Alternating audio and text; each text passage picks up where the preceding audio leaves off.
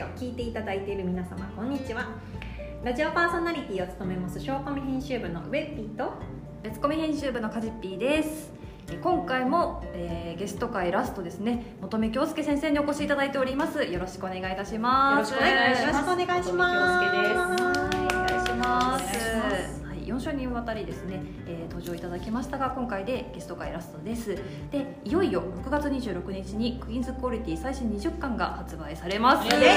もうすぐですね。はい。まあということで空港最新刊について話していきましょう。とい。う回になりますお願いしおます。願いします。お願いします。で、まあ、いよいよで19巻でですね「終章突入」という、ねあの帯に書いたりなどして突入してでちょっと期間のネタバレを今から含んでしまうんですけど、まあ、19巻のネタバレでついにえ19巻で最大の敵の正体が文の両親であることが判明しました。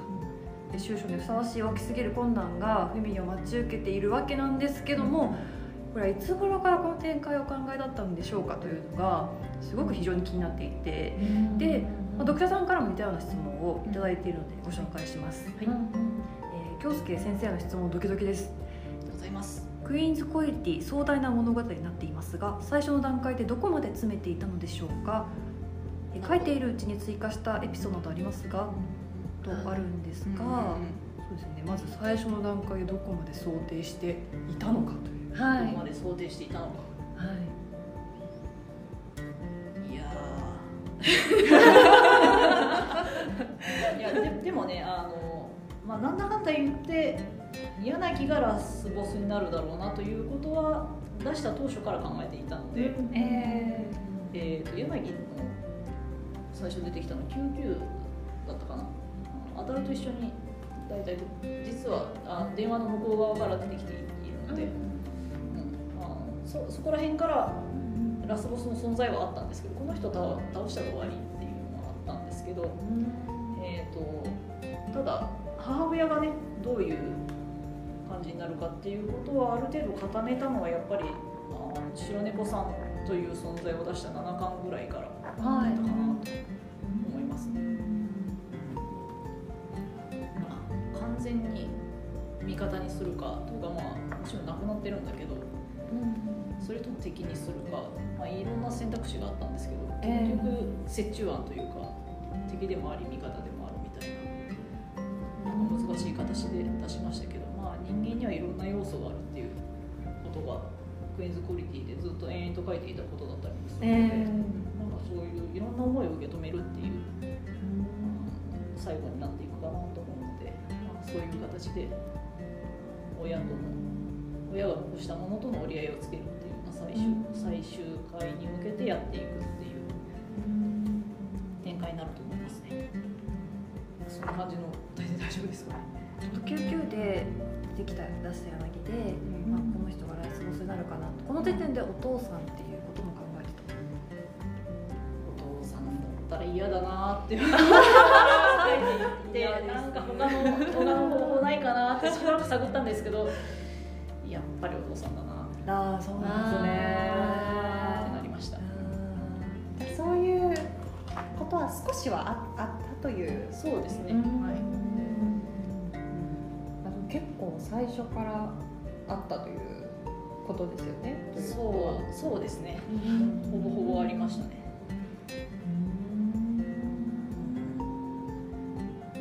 でもそれがねついにね、うん、ついに。20巻というね、書いてある大事ねそうですね、温められてね。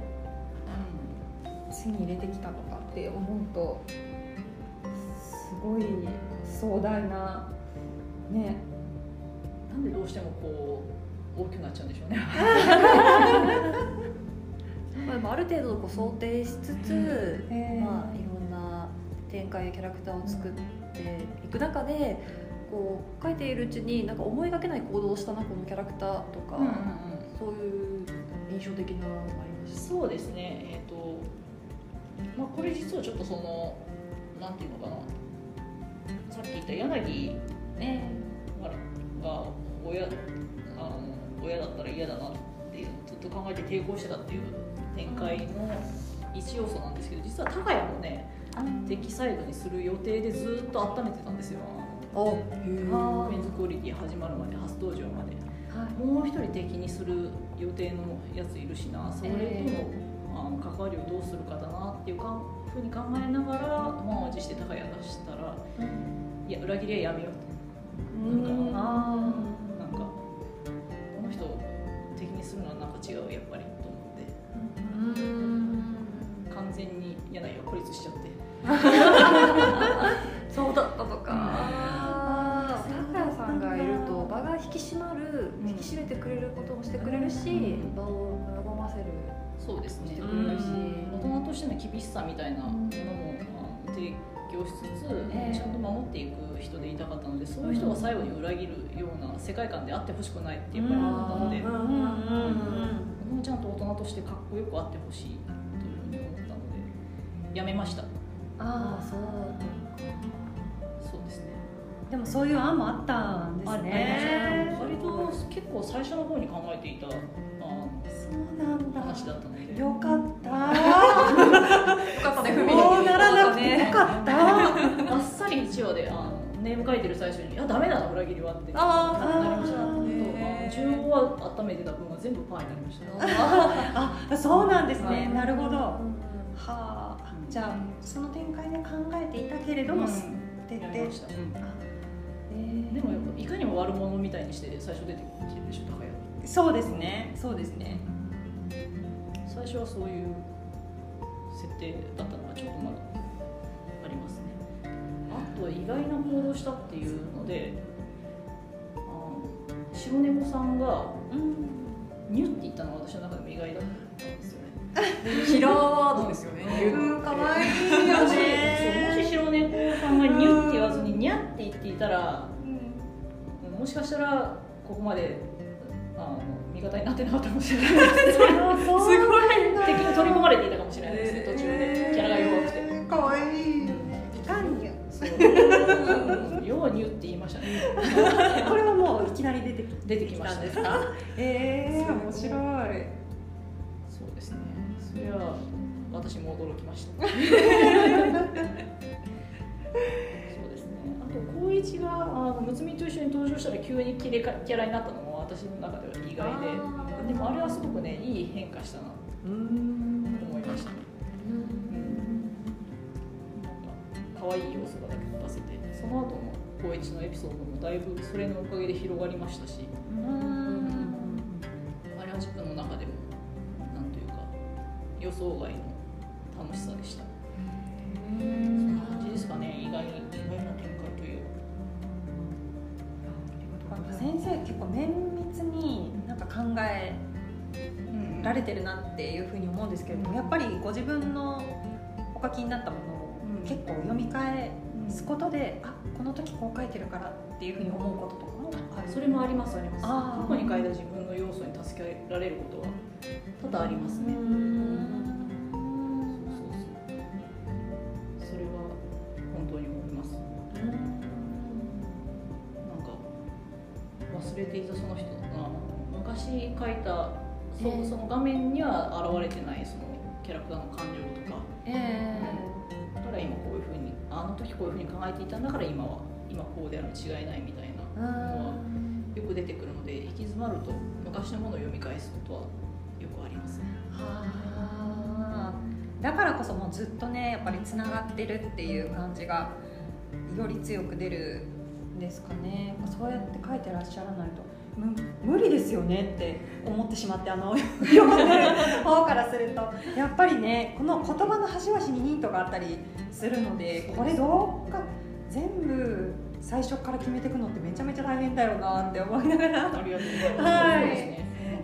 い読んでるんですけれど。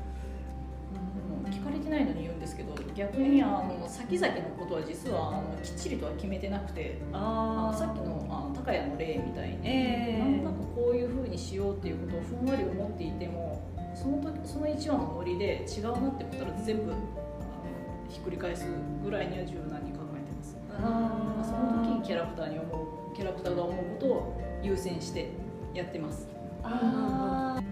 で次の質問なんですけども、はい。まあ、このラジオ収録現在はちょうど最新20巻にも収録されるうん「ふみんのお母さん楓の過去のまあ一部を書き上げられたところですね。そうですね。ね楓というキャラクターとか過去を書かれてみていかがですか？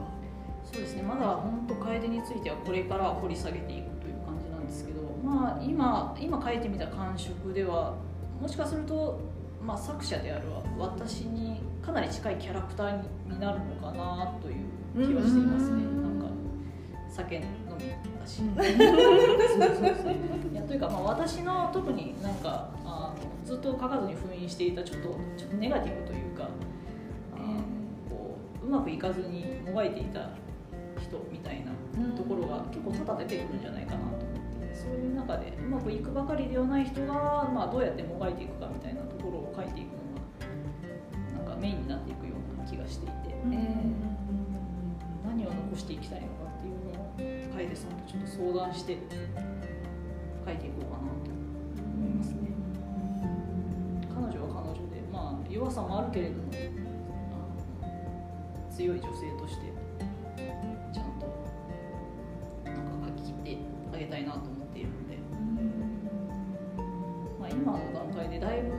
きなキャラにはなってます。なんか、不器用なところもあり、うん、というか可愛らしいところもあり、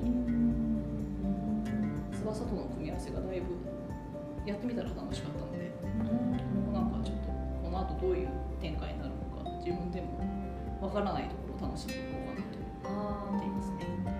先生のお話聞いてるとやっぱりキャラクターと対話するように、うんね考えられてるんだなっていうふうにそうですね。はい思いますね。なんか先生が考えているというよりかは、うんまあ、先生が考えているんですけれどまあも、まあそうですね。ううんんでも今どういう気持ちとか、うん。そうですね。そういうふうにね、そうそうそう。今までの流れからあのなんかこう次どういうどういう気持ちになって何を言うかっていうのはちゃんとあのしっかり話を聞くように考えますね。うん。先生がすごくいろんな立場でものを多分見られるからできるのかなというふうに思うんですけれども多分キャキャラクターの聞き手であり、うんうん書き手であり、うん。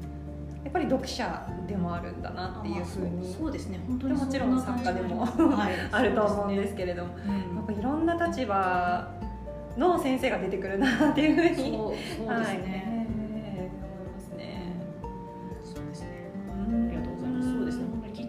たいなと思いながらん。だいぶネームを探るんですけどまああのドイツもこいつも私と同じでなんていうかこうコミュクソなかなか喋ってくれないんですよ。うん言うこともだから、まあ、なんかいいからちょっと行ってみろやみたいな感じでこう話を。引き出すのがいつも宿泊しますけれども、まあでもやっていきたいと思います。いやーね楽しみですねちょっとまあ多分読ませていただいていないので楽しみです。楓さんのビジュアルというかお姿も20巻で初めて、あそうですね。ね、あの出てくるし、まあ、どういう、えーとまあ、性を生きてたのかみたいなところもやっぱ読むと一発で好きになります。うんうんうん。あありがとうございます。一発で好きになる素晴らしいとこですよねあ先生ね本当に。あととんでもなく美人なので。あーそうですぜひお楽しみに。いやー楽しみですね。本当に。そうなんかふみがこうちょっとうんふみのお母さん。ふみがもっと壮絶に生きてったらああなったのかなみたいなそういう、うん。うん冷たいちょっと氷のような、印象もあるようなとんでもない美人。とんでもない美人が。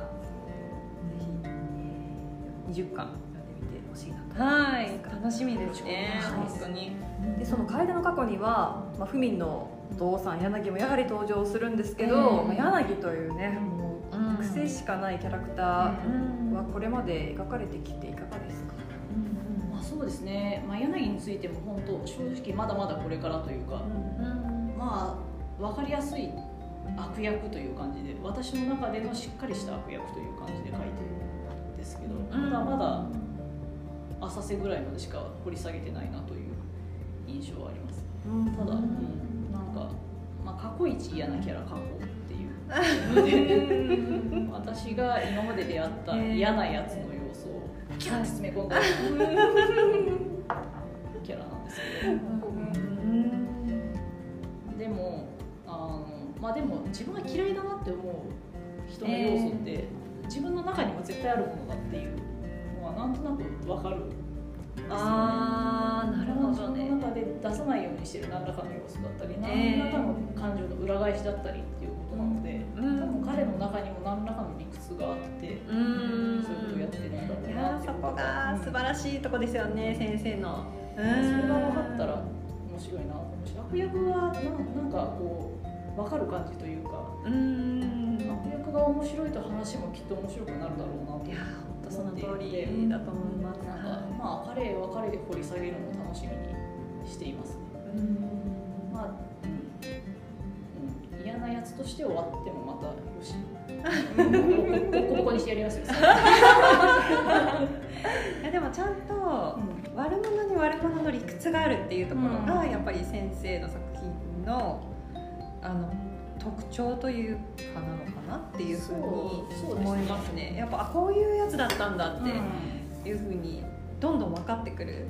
で理解はできないんだけれどもそうそうですね。共感もしないんだけれども、はい。でもこの人にはこの人の正義だったり理屈があって動いてるんだなっていうのをしっかり書かれてる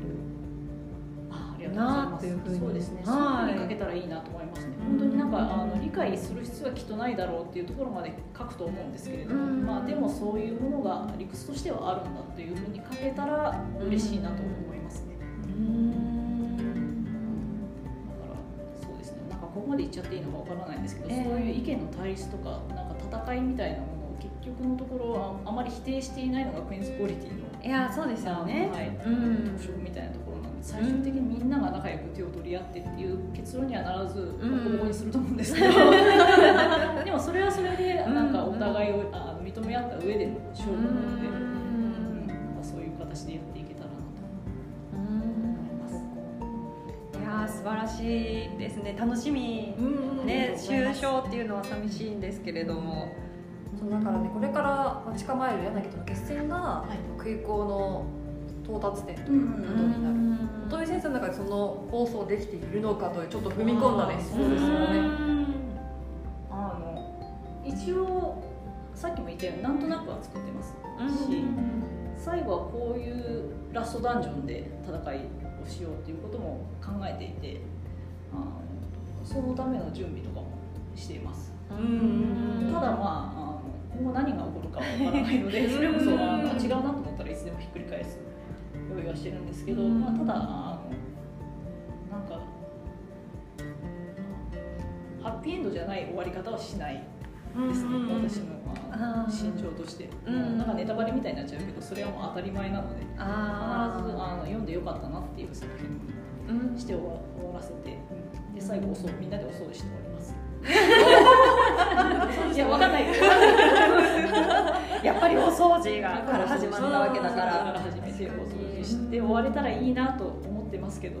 まあでも本当何がわかる起こるかはわからないですけど、まあ、あとここまで書いあの終盤書いてて翼がだいぶいいキャラに育ってきたので、ええ。まあ、彼のことについてもなんか終盤に向けて大事に書いていきたいなと思うし彼がどういう結末を迎えるかっていうのも実はちょっとここに至るまでに2点3点していてまあ要は、うん死ぬか生きるかみたいな話なんですけど。おこうなってるので、くるくるしてるので。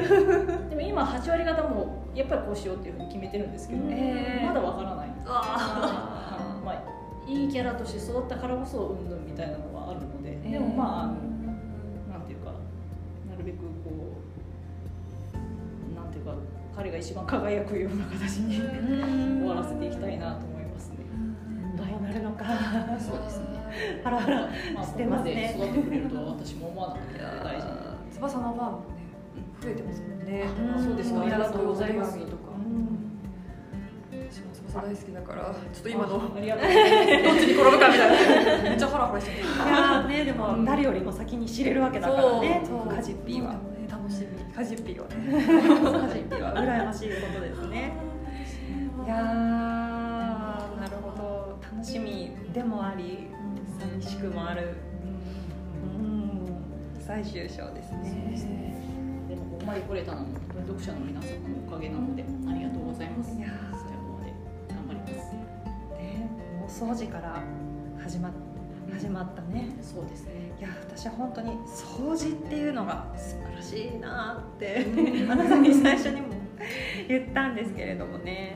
なかなかお掃除からは始めないですよね。お掃除からは始めない。普通は恋愛から始めますよ いやすごい。いやでもね私自身はそんなに掃除好きじゃないんですけれども、やっぱ汚いところがどんどん綺麗になっていく風景というのはやっぱカタルシスがあるというかそうですね。すっきりする。自分の心もやっぱり綺麗になったような気持ちにえなるなって本当にこのね漫画を読んで気づきました、そうです。ねなんかいろんな気づきがやっぱりありますよね。先生の中多分視点があそこかっていうふうにね。ありがとうございます。やっぱりうん思うのそうでですね。掃除も含めてこう日々のなんか何でもない積み重ねとか、うんうんうん。うんまあ、家族とのやり取りとか、ええそういうことが一番大事なんだよみたいなことをなんとなく表現できたらいいかなことなんだどんなにねそうねどんなによくわからないところでバトルしていたとしてもそこだみたいな感じに変えていきたいなと思っております。はい。富先生が大切に大切に紡いできたクイズクオリティが終章突入しております、はい。このね最後の瞬間までしかとぜひ皆さんには見届けてほしいと思いますのではい。最終20巻発売をまずは楽しみによろしくお願いします。はい。よはい。皆さんぜひ読んでください。はい。ということで先生4週にわたりゲスト出演本当にありがとうございました。ありがとうございました。ありがとうございますラジオ出演最初で最後とかね言ってましたけどそう。ですねめちゃんこ。めちゃんこ話面白かった。うんすごいぜひまた出ていただきたいありがとうございましたありがとうございます。貴重なお話をありがとうございまこした楽しくお話しさせていただきました。お二人のおかげです。えっ、と。えー、とカジッピーと、ウエッピー、ウエッピーの声です。ありがとうございます。ありがとうございましたありがとうございました光栄です。スケッピーでした。